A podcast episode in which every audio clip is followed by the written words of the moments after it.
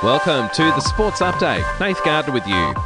Cronulla has won a nail biter over Parramatta in the NRL, scoring a try in the last minute with Nicho Hynes nailing the conversion for an 18 to 16 win.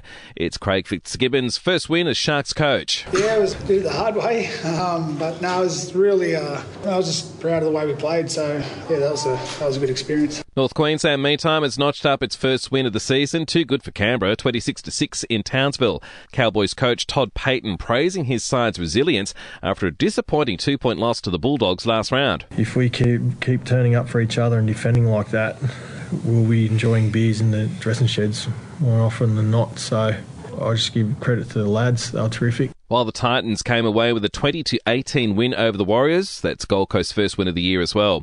Coming up, the Knights and West Tigers to meet, and the round finishing up with the Bulldogs and the Broncos. To AFL, the Lions have come from behind to beat Port Adelaide by 11 points, 80 to 69. Winning coach Chris Fagan says his boys stood up under pressure. We, um, I think we were pretty close to four goals down at one point in time. You know, there's a little bit of adversity, and we found a way in the end. So really proud of the players.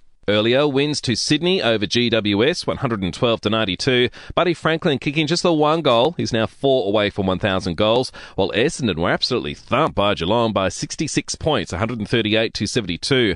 Former Crow Tyson Stengel booting four goals for his new side, and coach Chris Scott couldn't be happier. We say to our players, either explicitly or most of the time it's implicit, that we're going to give you a chance to, to win it.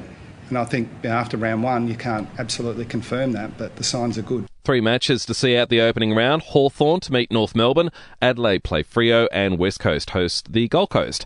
At the Women's Cricket World Cup, Australia is into the semi-final after a six-wicket win over India. Set 278 to win, our girls made it to four for 280 with three balls to spare. Coming up, New Zealand face England.